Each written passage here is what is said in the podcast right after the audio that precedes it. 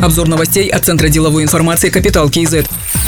В Казахстане планируют использовать коноплю в качестве сырья для производства бумаги. Этот вопрос прорабатывает Министерство индустрии и инфраструктурного развития. Представитель ведомства Канат Баитов рассказал, что в 2017 году вывозили казахстанскую техническую коноплю в Японию и получили качественную целлюлозу. С учетом того, что наша страна не является лесной отраслью, необходимо альтернативное сырье. Если дерево растет 20-25 лет, то техническая конопля 100 дней, сказал Канат Баитов. При этом в Казахстане ежегодно наращивает объем производства бумажной продукции.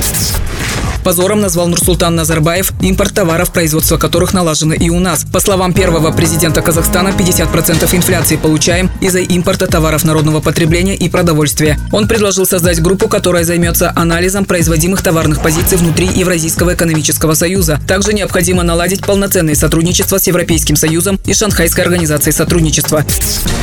Стабильный рост приезжающих в Алматы позволяет прогнозировать устойчивое развитие гостиничного сектора. К 2023 году общая вместимость номеров составит около 2,5 тысяч. С учетом предложения и спроса заполняемость рынка в категории 4 звезды потенциально достигнет 44%. Рынок пятизвездочных люксовых объектов размещения улучшит свои показатели на 4-6%, говорит аналитик Шахида Садырова. Сейчас Алматы – один из самых насыщенных рынков в секторе гостиничной недвижимости. Только по официальным данным в мегаполисе 286 мест размещения. Свыше 85% 10% рынка приходится на объекты без категории и хостелы, но в них останавливается меньше половины гостей Алматы.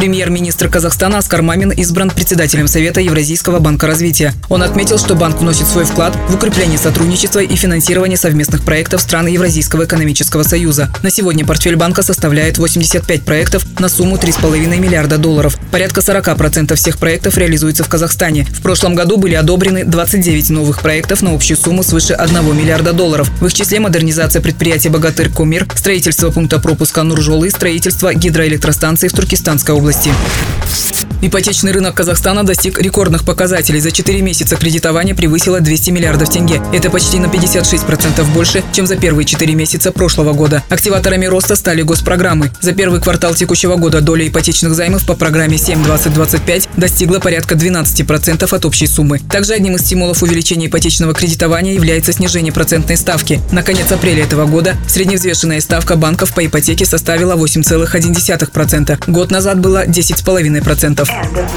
Другие новости об экономике, финансах и бизнес-истории казахстанцев читайте на Капитал Киезет.